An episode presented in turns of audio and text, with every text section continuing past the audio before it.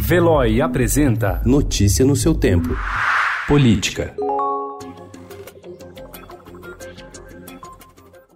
Depois de passar 23 dias internado no Hospital Sírio-Libanês para tratar de um câncer na região do estômago, o prefeito de São Paulo, Bruno Covas, retomou ontem sua rotina com dois movimentos que miram sua candidatura à reeleição em 2020. O primeiro foi uma entrevista concedida ao lado do governador João Dória, no qual Tucano lançou o nome do aliado. Não tem plano B, tem o plano Bruno. O Bruno terá saúde, condições, histórico, biografia, vontade, desejo e voto para se reeleger prefeito de São Paulo.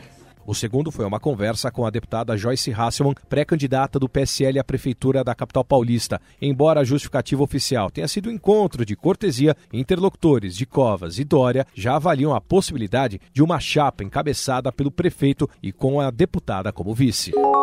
O presidente Jair Bolsonaro disse ontem que poderá assumir a presidência da sigla, que, ao lado de dissidentes do PSL, pretende criar. Batizada de Aliança pelo Brasil, o novo partido terá seu processo de criação iniciado em uma convenção marcada para quinta-feira, em Brasília. Questionado ontem sobre a possibilidade de presidir a legenda, ele afirmou: Acho que sim. Desde a semana passada, quando o anúncio da nova sigla foi feito, parlamentares já diziam que seria um caminho natural Bolsonaro assumir a presidência da legenda.